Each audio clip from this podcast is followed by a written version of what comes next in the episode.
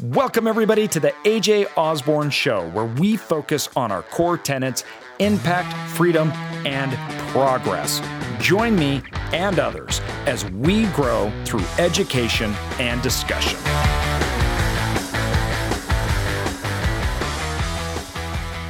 Welcome, everybody, to the AJ Osborne podcast. And I am so excited to be here with my guest today, Damari Gold. And uh, we're going to have a lot of good conversations on finances and strategies, taxes, everything. So, welcome to the podcast. Thanks for coming on. I'm so excited to get to know more about you and what you do. Thanks for having me. Appreciate the time. Absolutely. Now, where are you out of? Where am I? Yeah. I'm in Huntington Beach, California. Okay, right on. Uh, beautiful location. Yes, it's been very nice. and windy. Can't complain about California weather, though. That's right, especially from for all of us in the northern states like me. I'm from Idaho, so definitely can't complain to me about that. I know, right? I heard you guys were still getting some snow or something. Yes, it was freezing cold um, last few days last weekend. It was kind of pouring rain in the valleys and just snowing all over the mountains. And uh, it was like, okay, we're, we're trying to get to a spring here, but uh, it's slow. But, but it's gorgeous. not getting not, there. I know we've California. had some odd weather, but I know I know nobody feels bad for us. I mean, we've had colder, but for California people, this is too cold. You know, anything that's 60, 70s, still a little cold. Yes, absolutely. Well, now, are you originally from California? Is that? Yes, okay. I was born and raised in California, but I am a first generation American. So uh, my family is originally from El Salvador. Oh. And so, yeah, I am the first one that was born here in the US. Well, that's that's awesome. That's amazing. Yeah. I love I love hearing that love stories. Um, I like El Salvador a lot. Um, yeah. South, I, I actually grew up though. I'm sorry. Go ahead. I uh, used to live in Brazil, so South America in general and Central America hold a very special place in my heart. Yes, I love tropical weather and that they always have really good weather over there as well. See, that I was meant for warm weather. Yeah, I actually grew up though in Boyle Heights. I grew up in East Los Angeles in Boyle okay. Heights and yeah, so that's where I grew up mainly and then my family moved inland a little bit, but we established our business here in Huntington Beach because I want to live by the beach. that's that's the dream. My brother lives in um, North LA and so he lives you kind of one of the valleys past Malibu there as you're going going up. I don't.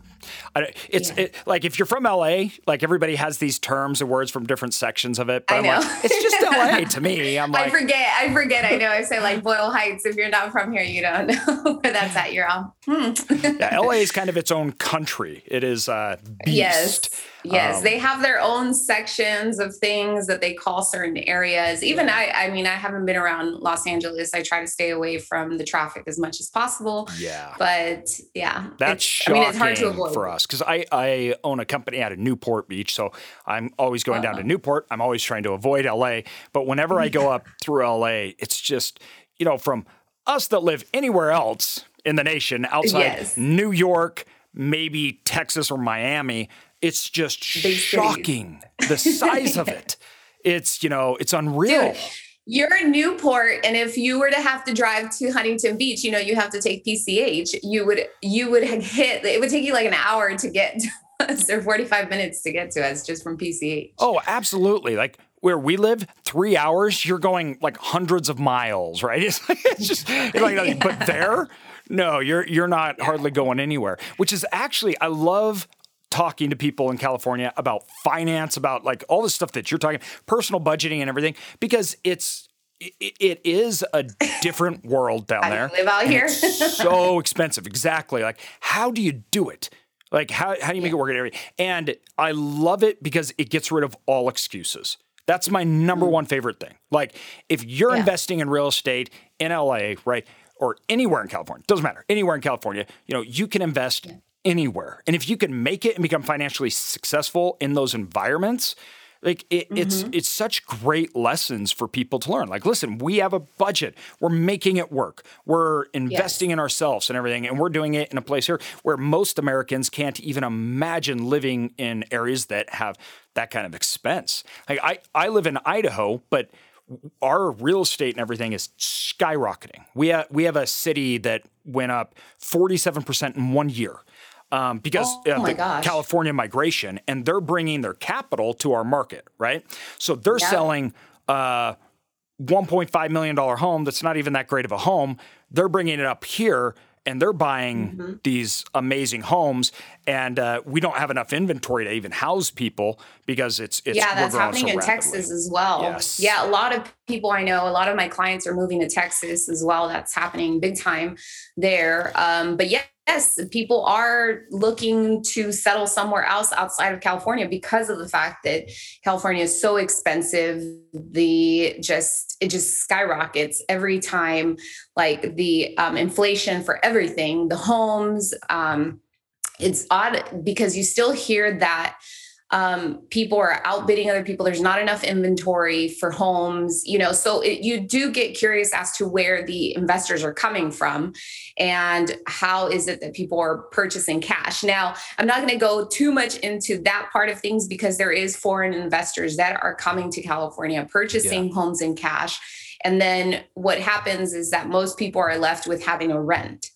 And so if that's the yep. case then you know affordability i believe is all perspective you can rent a home and not feel that you're going to worry about having to fix it if something goes wrong because most people or most americans i'm going to generalize this and not just for californians yeah. we don't save for those emergency things no. we just don't yeah and and so yeah so sometimes renting can be a good thing for a family or for a person it's yeah. all just a matter of perspective but people oftentimes we're taught, and I don't know about oh, how you feel about this, but what is the American dream?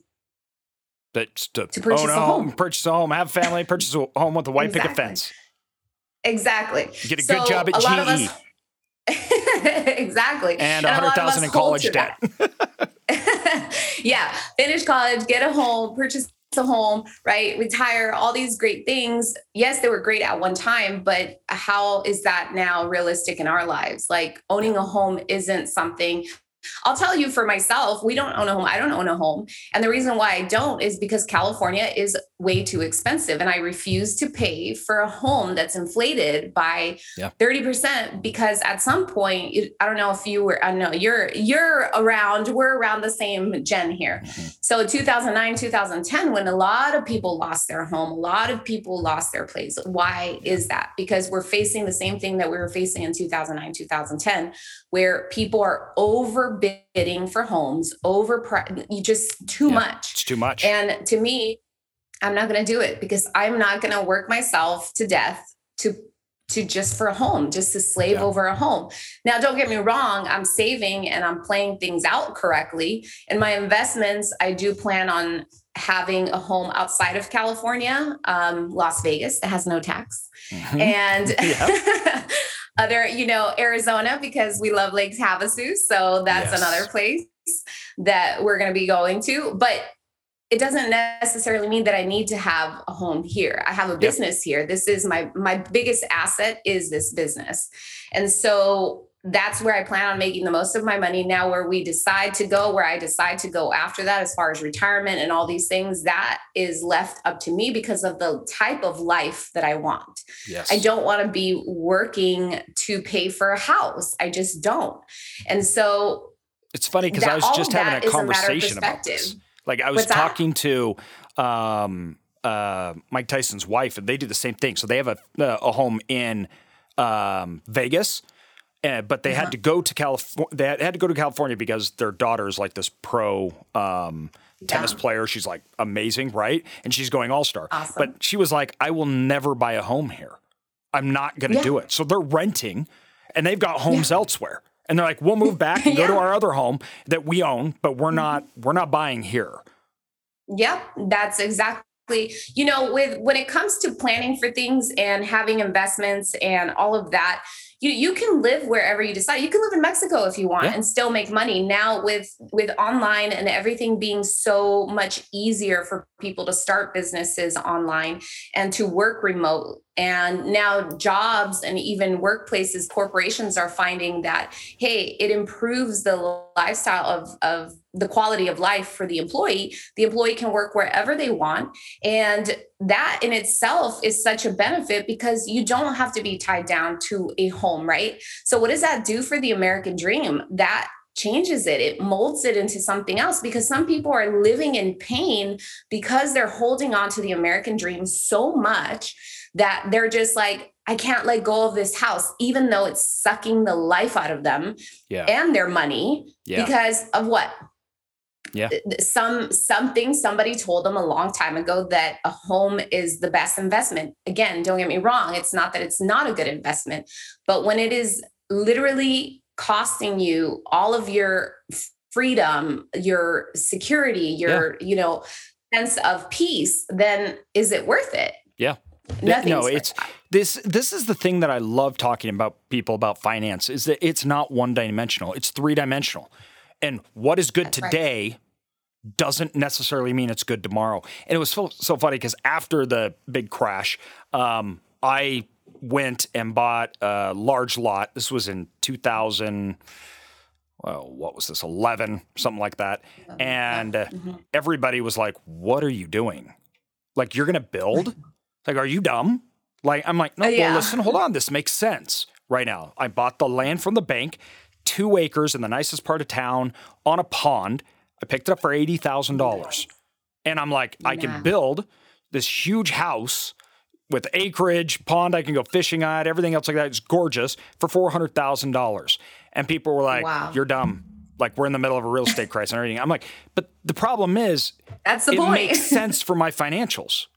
Like yes. it's nothing. It costs me more to rent right now. Mm-hmm. I sold the house, whatever, six, seven years later for $1.2 million. And I'm like, I wouldn't buy this house at that price. Wow. And it was like, all of a sudden the circumstance changed right? Yes. It was like I wouldn't yes. pay for this at that price. Yet I'm so I'm going to sell it at this price, and then we're going to go right. do something else again that makes sense to us. We're going to rent while we exactly. wait and build, and we we've got land that makes sense and everything. But two, also, I'm not buying anything, and I wouldn't buy anything that in any way, shape, or form would mm-hmm. put my financial that would stop. I, I view it as like momentum, right? There's financial yeah. momentum if mm-hmm. that acquisition of anything, any expense, cars, anything, is going to inhibit in any way, shape, or form your financial momentum, don't do it. No good. Yeah. And then that's the, another thing too is delayed gratification. You know, a lot of people, a lot of us, and, and I'm part of that. And, and I've been at fault in those in my younger years of just not waiting things out because of the fact that we want to, right, feel that yes. sense of accomplishment, feel that sense of anything right now. But any investment person will tell you the longer, when you're in the long run of this game, you have to think long term. You can't yes. think of just that quick, instant cash, instant money because that's the stuff that's riskier. That's the stuff that if you're willing to lose it, okay, right? If you have five grams sitting around that you're willing to lose, go invest in those things that are quick turnarounds. But you really have to pay attention to the market and you have to pay attention to what's going on. You can't just throw money at it and hope that it sticks, right? Yeah. So, but this all investing and investing in your life in the way you want to live it and your financials because I tell people all the time, you know, uh, I'm I'm daughter of an immigrant. I'm first generation American, and I meet I meet immigrant parents or I meet people that are Hispanic primarily because I speak fluent Spanish, and they make like they make $15 an hour like $10 an hour $15 an hour. And they're able to save their money to yep. buy something cash. Mm-hmm. right? Yes. Yeah. So it happens all the time. We yeah. just have to we forget the the instant gratification. We're here for that instant just like i want to have i want to take i want that fancy car. I want all of these things right now. And so we don't invest I don't and we wait. don't wait. i don't want to put in the long-term work. I don't want to save for 15 years from now. I don't want to exactly. you know it's it, it's this financial entitlement that is outrageous. Mm-hmm Like, you know, it's yeah. so funny because what you said, they're like, and we hear this, and especially being from, you know, other parts of the country outside LA or New York, they're like, you can't live on $150,000 a year. And you're like, what? what? You can't live on $150,000 a year? That's yes. your problem. Like, exactly. there is no way anyone is going to convince me that you can't live an incredible life on a hundred plus thousand exactly. dollars in America. That is just exactly. ignorance. It happens all the time, though. You hear people like they make 120, uh, you know, the six figures, right? Because that's yeah. the magical number. And then they're like, you get to the six figures and you feel like, I didn't accomplish anything or I don't have any, or, you know, you're still in the same cycle. Yes. And the same cycle is because what happens when we upgrade how much we make, we upgrade our lifestyle. Lifestyle creep. So all of a sudden, it's like, oh, I make more money. Okay, then that means I get to spend more. I get to do this, right? So people don't do anything like as far as paying off debt or saving more yep. money or investing or anything like that because as soon as that bracket goes up, they, start spending more. Yeah. Yeah, when we it's bought our first house. Oh yeah, it always happens to everybody. You know, and, it, and too, it's hard because you get into it. Like when we first bought our house, we pay we got a house our house we got our loan because interest rates were so low but i had more money in my bank account than my house was worth and no, you know, funny it, story about that because it was this was uh, my first house in like 09 and then we built uh-huh. two years later or whatnot. But um, the bank had to have my dad co-sign on the loan because they're like, we can't issue loans. And I had more cash in the bank than the house was even worth. Than the house And worth. because I was a first time homebuyer in the middle of the crisis, they were scared. My income uh was more than the house was worth. Annual income. And they were like, and they wouldn't no. give me the loan. And then two years later, I went to get a loan, right, to build my house, 400,000. And they're like, you've been approved for $2 million. And I'm like, are you crazy? Who's giving me $2 million at the time? I was yeah. like, this is a joke. Why would you give me $2 million? And so it was just, uh-huh. the swing was so astronomical, it blew my mind. It is. And I'm like, no, yeah. I don't need 2 million. I'm going to build at 400,000 because that's the cash that I have, right? And so, and two, yeah. call me over conservative. That's fine. But all my money was going into investments. We were investing in real estate, we were investing in that, and I, my cash flow fluctuate. I was a salesperson and I invested in real estate. I was based on commissions and Mm-hmm. understanding being on that front end of that revenue changed the context and the decisions that I needed to make. And that W 2, I think, lots of times can really change the way your mind works. It appears yes. in my bank account. I don't really mm-hmm. see the direct reflect from the revenue of the company, yeah. the expenses, and it shows up every single time, no matter what. And it's a false sense of this will happen forever. And yes, that's not yes. how money works. It's just not. No. And you really do have to pay attention to what's going on. You know, it's great that you decided to go into real estate and really catch on early on back when in 2009, because a lot of people, once they hit that trauma of losing their home, yeah. of doing all those things, they might be in fear of like they're yes. not going to have the same they're not going to be as responsible moving forward with having a residence or investing in something outside of that you know my mom she when she finally was able to purchase a home she purchased a home here in fontana which back then um, you're in idaho you said yes so think of like the furthest place from like the city that's like the cheapest place right yeah. it's like an hour to get into the city yeah. kind of thing yeah so th- we were coming from los angeles like all city and she moved us to Fontucky. Anybody that knows Fontana knows that that's what they call it, Fontucky. and we get these Santa Ana winds. It would get windy. Like that was the first time I had ever seen a tumbleweed. Have you seen a tumbleweed? My 14 year old self was like, What? WTF? Where did you move? Because I have no idea what this is. Um, and so it was a shock to me. But, anyways, my mom purchased her home for probably about 80 something thousand or less than that, maybe 70 something thousand. Okay, that is very low in California. Oh, so yeah. you can imagine Fontana was not developed at yeah. all. And So she purchased the home, and uh, over time, she was struggling because of the fact that she had to still work in Los Angeles. And so once she decided that I can't do this anymore, the house had two houses. So she rented it out. And at some point, developers came later on when I was already maybe 19, 20, and they were buying out all this land. My mom sold that home for over like 300 sold the property for over like 300 or 400 something she then used that money and purchased more investment properties outside of um, again further yeah. out like out here is morongo and all these other things and you guys will be shocked to know that my little mother that would sell vegetables and sell all this stuff she is over she's a millionaire in just in assets. And that to me is like wow. So i, I just want everybody to know that know. story. That like, like all right that makes me like seriously i uh, want to meet your mom. Like that is awesome. Like, i love that lady. She's... intelligence to the max.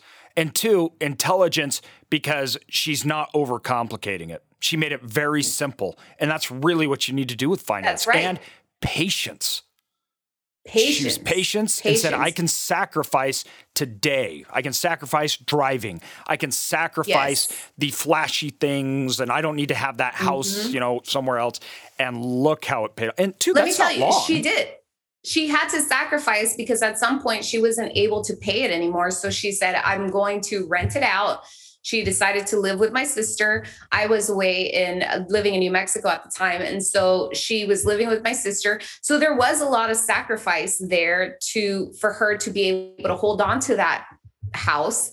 And look at how much she turned she turned yeah. that into one thing and then turned it into another and before she knew it she found herself in real estate owning properties. And so this is where a lot of my personal uh, beliefs and things about money is more so just being patient and yes. understanding that right at this moment, although maybe I don't own my house in Huntington Harbor yet, but I can invest in other areas that will be helpful, you know, and the same for your listeners. I mean, if you're in a position and your home is truly sucking the life out of you, do something else, guys. Yep. Take, you know, unfortunately, do the discomfort now so that you're able to live a better life later than holding on to something that's just not working out for you. And the same with investment properties. I mean, if you're purchasing an investment property that's just causing you a hassle, yeah. you know, there's times that it's time to let go,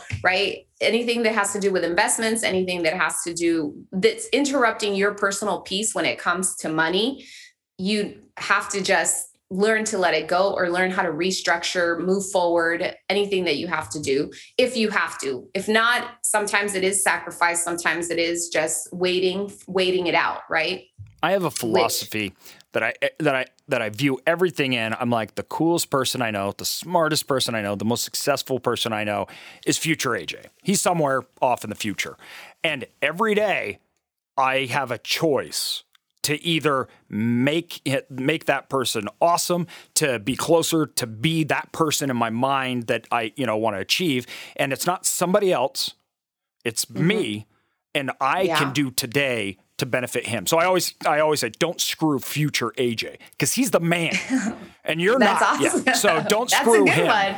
And I yeah. and I the reason I think because that that day never comes, right? Yeah. I'm gonna be an old man. Yeah. I'm gonna be like, dude, that future AJ, dude, he's gonna be popping willies in his wheelchair. He's gonna be running yeah. around the old folks' home like he's a stud, right? And the point being is to try to train my mind to stay stop. There are repercussions to what you do today, and exactly. the person you're screwing is yourself. So you can even yes. because time is leverage and actions today uh-huh. leverage out. So everything I do today impacts him at scale massively, right? So big I time. It, it, big time, and that is so like I don't think people understand that. And I don't and people are like, "Yeah, but you're young and you want to live life." And I'm always like, "Okay, hold on. Do you think that 40-year-old you will not want to play, will not want the big house, will not want the money. we want to do it even more. exactly. You want it more. You need it more. Now you have responsibilities, you have kids, you have families, you have uh-huh. bigger goals and bigger dreams. So the only person yeah. you are to party in your 20s or live life because you want to experience things, you're discounting your future self. You're saying that person yes. isn't as important as the person now. His wants are less, his needs are less. And when you look at it that way, I think it just changes the way you do things because it does. Your 20s can be make or break you. I mean, yes, they do. People that do the small thing. Look at your mom. You're talking about, yeah. you know, she's an immigrant, right? Yes. Mm-hmm. she was. Well, now she's a citizen. but still, like, you know yeah. what I'm saying? Yeah. Like, it, she's living the American dream, as in mm-hmm. she's actually created wealth. So she has power of yes. choice. She has things, yes. and she sacrificed to get there, but she wasn't an architect. She wasn't a rocket yes. scientist that was she, making Here's another thing, guys, is that that nobody taught her these things. She didn't know these things because obviously she is a foreigner to this country. So she didn't know all of that. She just knew that owning a home, of course, again, is the American dream. But then little by little, she started understanding more so about the investments in having real estate. Uh, she met someone that was talking to her, this older man that actually sold her all of the other properties and he would tell her like you know real estate's like this and all these things. And so she caught on and early on she was just like yes i'm going to do that. And you know what i teach with and i love that you say that about your future self because let's say if you're young if uh, depending I'm, I'm not sure where your audience is as far as age is concerned but whether you're in your 20s, 30s, right? Mm-hmm. Don't even think about a 40 year old self, 50 year old self. Think of five yeah. years from now. Five think years. of the immediate future self. Because yeah. if it's too far for you, because one thing that happens for me is that women, and I, this is something that I wish I, I would have known at a younger age about retirement accounts and you know investing in that sense because i didn't. And a lot of people take out their retirement. Why? Because they feel that they need the money right now right? And so yeah. your future self if you want to thank your future self think about it. When you're at that crossroads of like do instant gratification right? Yep. or or contributing to a retirement account because if you ask people can you contribute to a retirement account? Oh, I don't have money for that. Yet they go to Target and you know you spent you can't leave Target without spending yeah. whatever, right? A 100 uh-huh. bucks. Yeah. So at minimum. yeah. So, you know, thanking your future self for saying, you know what, I'm making the right decision here. And I, I, do primarily focus on women because of the fact that women overall, we don't we don't get as much in investments as men do. Mm-hmm. No offense, yeah. guys, but it's just because of childbearing and all these yeah. other things, right? Mm-hmm. So for women, for me, I feel like you don't have to sacrifice one thing for the other. So you could you could shop just know that okay if you're going to save $50 at target then put $50 towards your retirement yeah. because you can fulfill that picture altogether without necessarily giving sacrificing one or the other because a lot of times that's what happens when it comes to any type of money related issues is that people feel that if they don't purchase this right now they're going to miss out right yes. retirement is a far off thought yeah i can worry about that um, later Exactly. I get a lot of like, well, I could die between now and uh-huh. whatever. And of course, right? That yeah. can totally be the case. But wouldn't you thank yourself if you knew that you can hit all of those financial goals?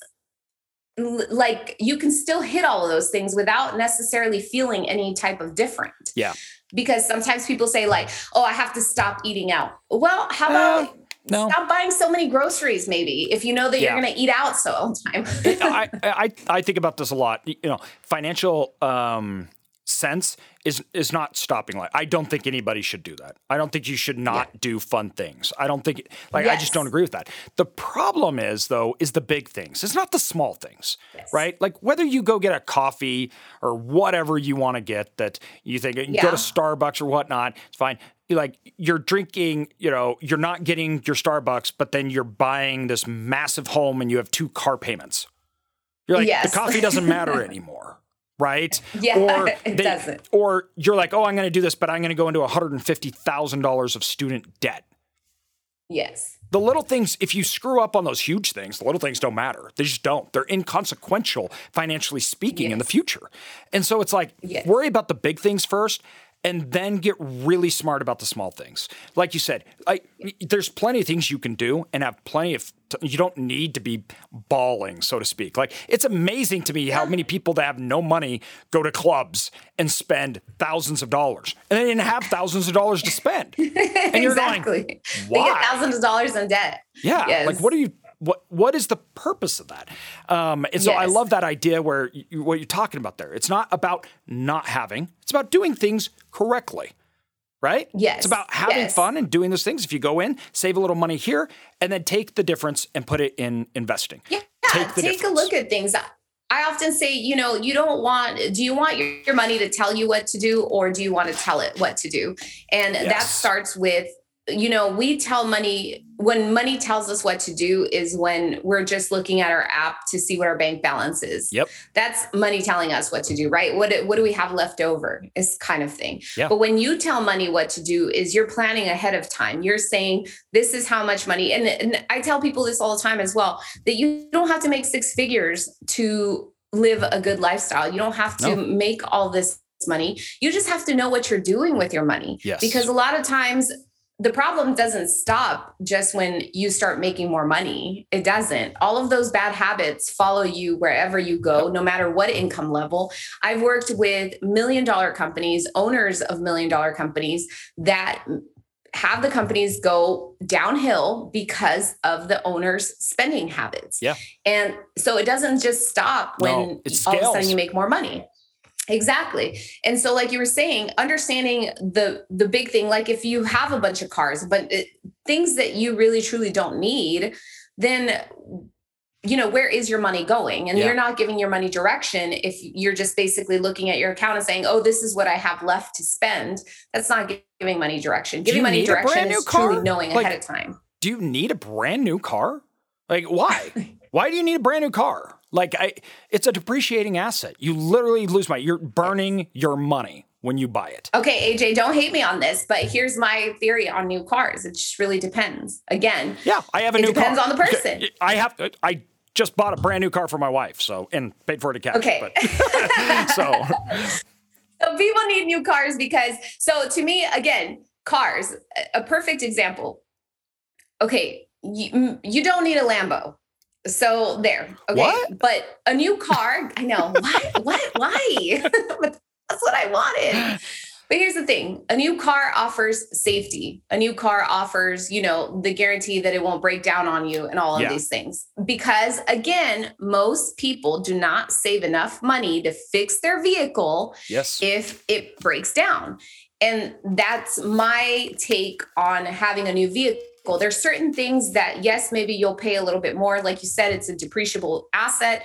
Um, for some, if you are if you're a business owner, then your business can pay for it, right? Mm-hmm. If you are just a regular person, hey, maybe a lease might suit you a little bit better because and yep. I know people think I know people think that's a waste of money no, because I, I don't I, own I it and this right that now. the other. I, I bought my wife's car in cash. I lease right now. I bought my last one. I leased my first one. We bought an older one when we started. My wife had another. so it, what you're talking about, but and I feel like this is the problem though. There's no context. It's either one way or the other. And I'm like, look at this. So I my first car I bought on a lease. Now everybody's like, that's a waste of money. When I went and my three year lease option, I have the choice to buy it. So I can either buy it or turn it back. It was 20,000 under Blue Book, Blue Book value. I gave it back. The next yeah. one, I leased it. Three years on my option to buy. All my money went into my down payment and everything else. It was 20,000 over Blue Book. I bought it. I, or yes, really, I just took it over, right? And they wanted it. They're like, yes. give it back so we can resell it. I'm like, nope, I'll take it. No. I drove that one. I traded that one in and I'm currently leasing to see if I want to buy it or not. My wife, she oh, has kids, she's running around, she doesn't go over my business pays for my cars too, but she's like, I need a good, safe, reliable vehicle that I can take yes. the kids that I can drive for 10 years.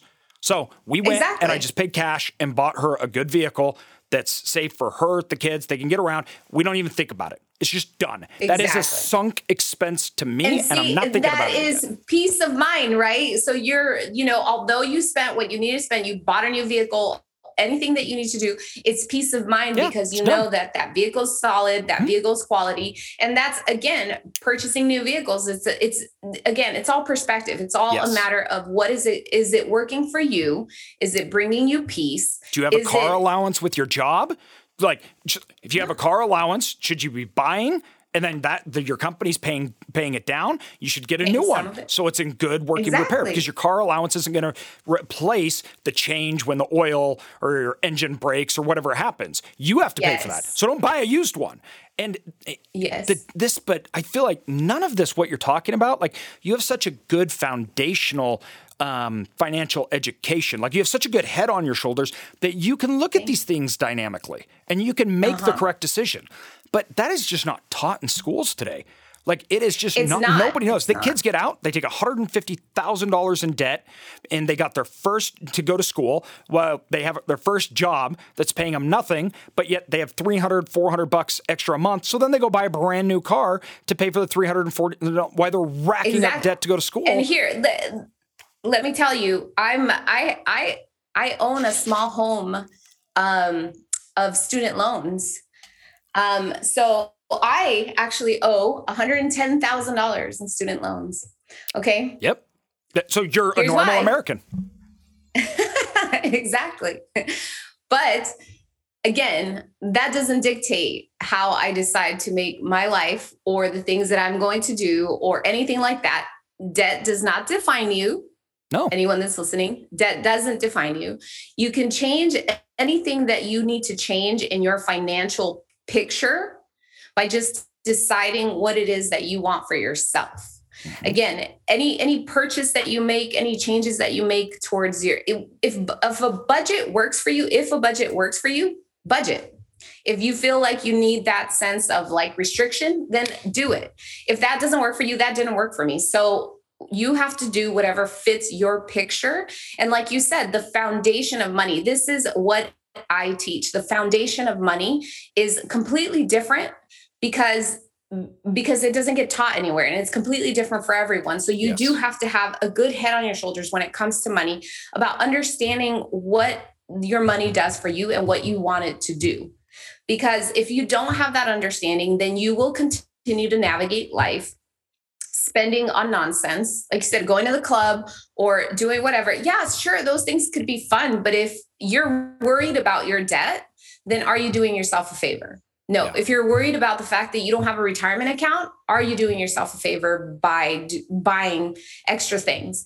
No, right? So completing that financial picture does mean that you need a foundation that you can build upon. And most people that's what we lack is a foundation of money because we don't understand what's next. We don't understand how to get ourselves out of debt how to yes. save how to invest. A bunch of it how to save for retirement how yeah. to start a retirement account. We don't know about life insurance. We don't know about trust accounts. We don't yep. know about a lot of things.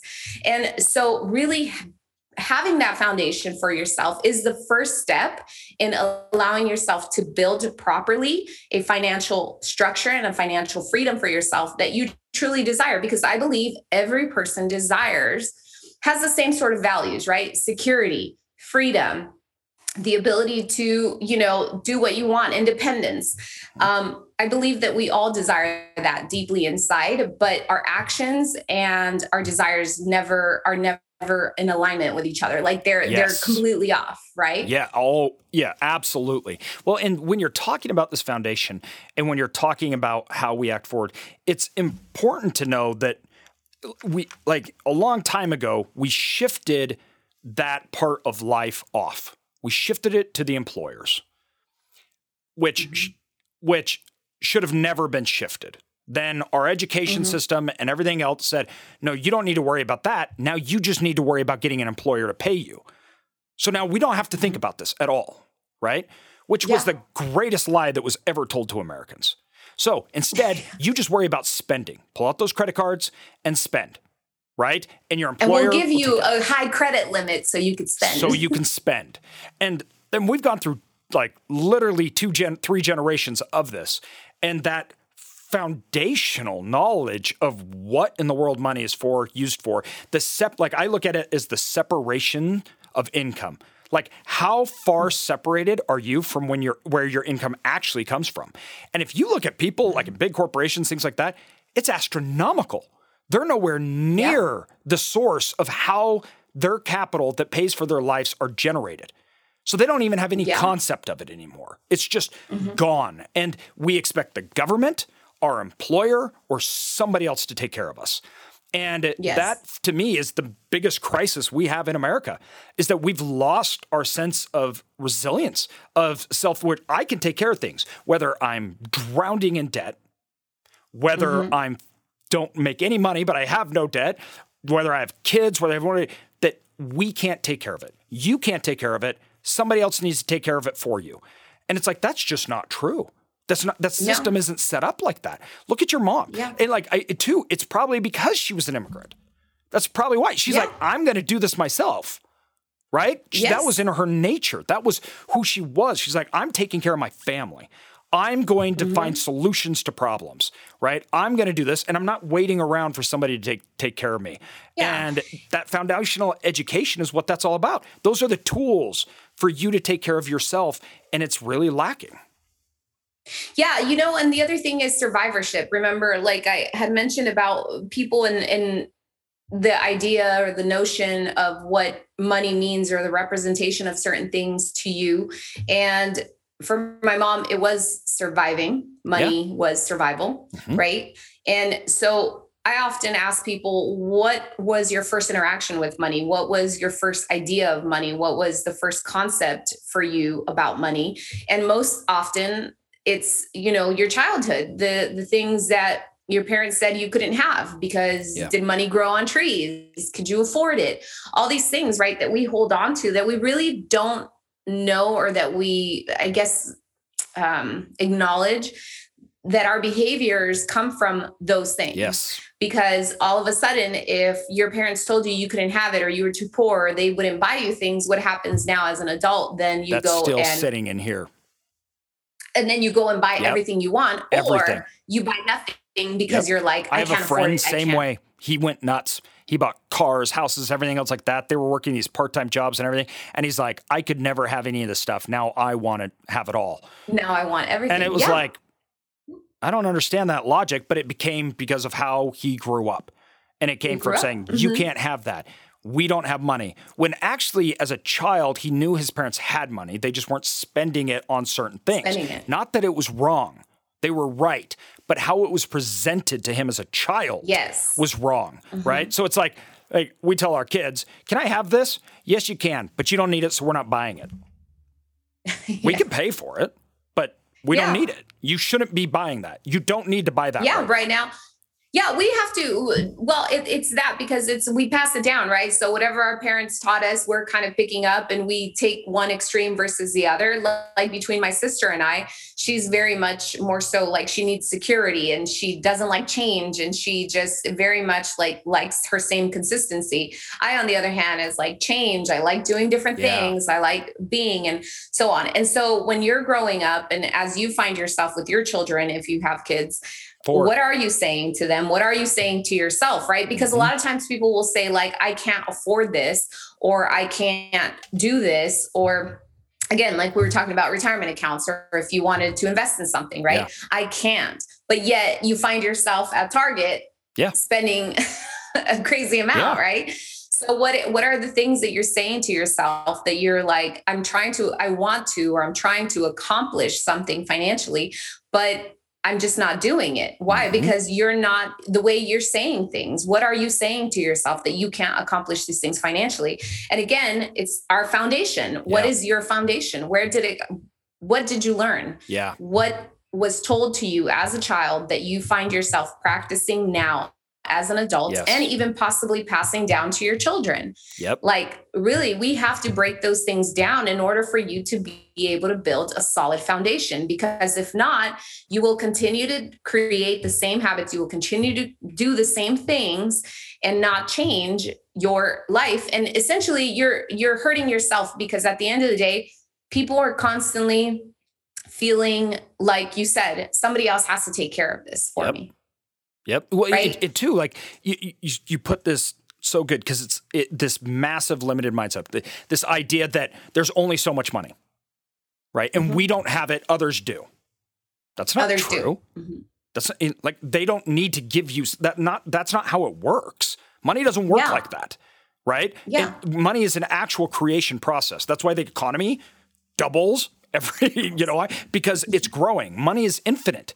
Literally, if we yeah. know nothing from the government printing trillions of dollars, it means nothing. Oh, yeah, all of a sudden. yeah, it's just invented out of thin air, right? It's nothing. Yeah. And this idea is you can have it. You just got to figure out how. You got to yes. create it. You got to make it. You got to do it, right? You got to reward future self from work today to go get it. Not this idea that this is my paycheck and I don't have money, so I can't do that thing. Well, how That's are right. you creating a circumstance to do it? What are you doing mm-hmm. to make it run? And that mindset is so hard to unteach because, like you're saying, parents, nope, we can't afford that. What do you think we are, rich? What do you, you know what I mean? Things like that. Mm-hmm. And it's like, oh, yeah, that's not me. I'm not that. I don't deserve this. I can't have that.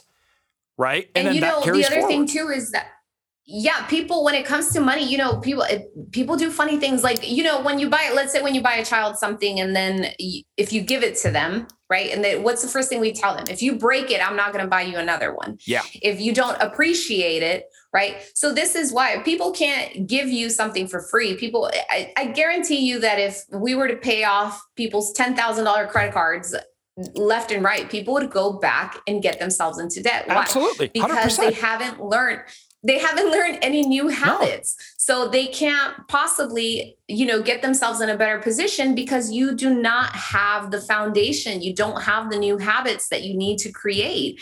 And that starts with you. You have to understand what it is that you're doing for yourself that isn't working anymore that isn't isn't making you happy isn't functioning or isn't in alignment with yourself and with what you want out of life because it doesn't matter where you live right? Yeah. you were telling me about californians.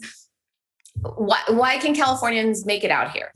Well it's it's a what's it's like a practice muscle right? We're born yep. here so we're used to it. We're used to the expenses yep. being this high. We're used to everything being this expensive.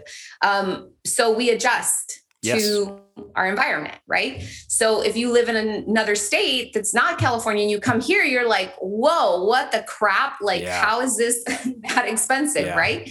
And the same for us when we go to a different state and we're looking at the house, you know, the house values and the house costs out there, we're like, why the heck are we living yeah. in California, right? But we're used to it. It's it's yeah. just an environment that we grow into, and so we're like, yeah, you know that this is how much it costs. This is what and we're going to adapt, and you're dynamic. And this is another thing because you talk about this, and this is just gold. I, I love what you're saying because people got to understand that finances aren't set. Like it's not like you become wealthy and nothing ever changes. That's not true at all. Yeah. The economy changes yeah. everything. Did you know that everything. people that make a million dollars out of people that make a million, like they, they tell, oh, this segment of the economy makes a million dollars a year.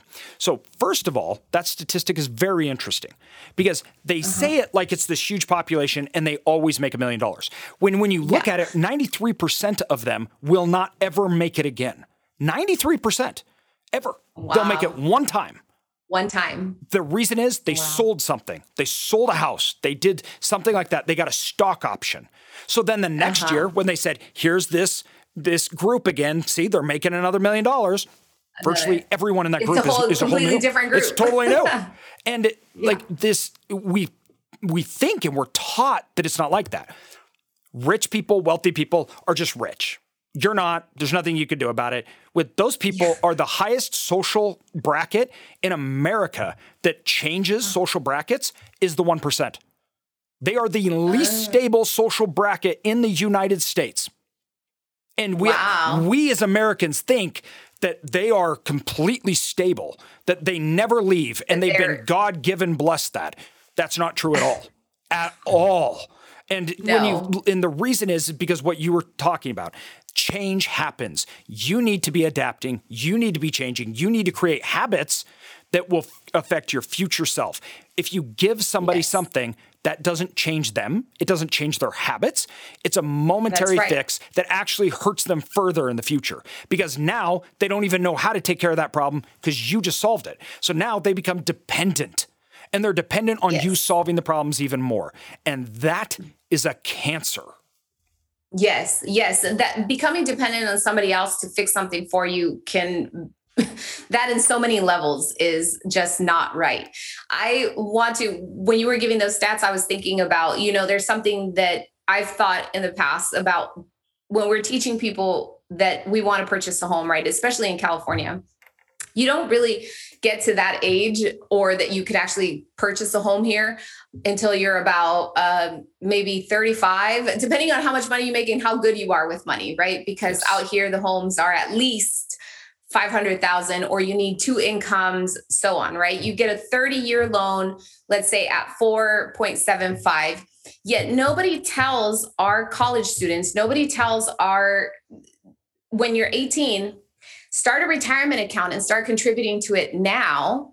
And guess what? 30 years from now, you'll probably have about a million dollars because of the fact that over time, right? Compound interest and all of these things that work wonders but yet we teach them to what? To work to pay bills as yeah. opposed to work to save on your future self. To create because you. again, the thought, the mentality is like you said, that it only works for certain people. It's not that. It's just that we are misinformed, misinformed. or we just get lazy and don't yeah. want to be informed. Yeah right? Well, we want to because deny the too. reality and then just villainize other people because you can't do it. And, you know, when I look yeah. at what you're talking about too, it, it brings up a really good point that it's this idea that, okay, when we're moving forward in the future, we have these choices that you know can affect us long term short term and because we don't feel that we know we're paralyzed right but then too people aren't seeking the information People aren't mm-hmm. actively learning how. And when I look even at my younger self, so I went to college, got my master's, and I look at the money that I put in to do that, right? So, and then I paid it off later in my 20s. Um, when I look at how that how that worked and said when I I had to work to be able to pay for this. I, I worked a job, my wife worked a job, and then we got what were called Pell Grants at the time. Um, mm-hmm. I think they're still around, but um, that was government help to get us through college. We were married and we yeah. didn't make any money, and we were saving my wife's tips. Well, I I actually went back once and I calculated all the money that I was putting towards school instead of saving or investing.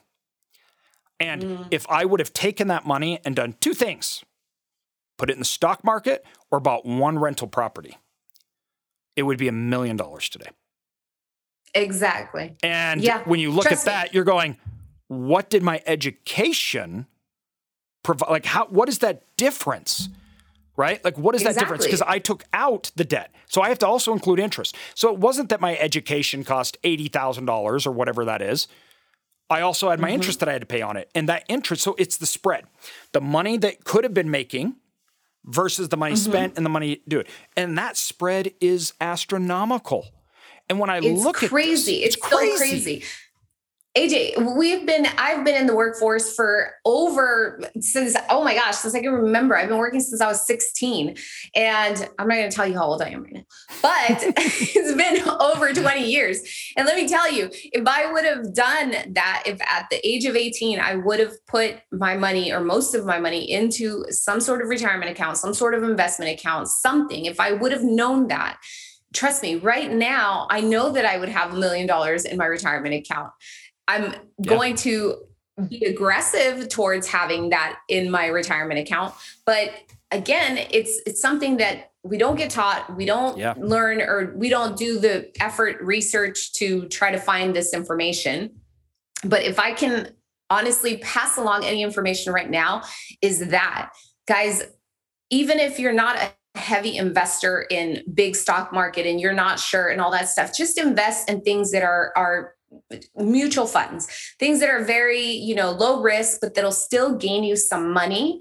And even though yes retirement is further off but just do it now just yeah. do it now. Don't take it out. Just leave it in there and let it go for the long run. Because again if we were taught this think about how many years you've been in the workforce right now you would have had a good solid even if you want to call it a savings yes there's a penalty if you take it out for early retirement or anything like that and i'm a tax accountant by the way so you can take out the $10,000 if you need it for a home, right? If mm-hmm. you're going to purchase something yep. and that would be, that wouldn't be penalized, it would be taxed, but you can still do a lot with it. Even though there's a penalty, even though you might not have immediate access to it, that's probably better that you don't have immediate access to it because it is building something for you that you are not going to touch. Because most of us, the first thing we want to do is take out our savings, pull out from, you know, do all these things.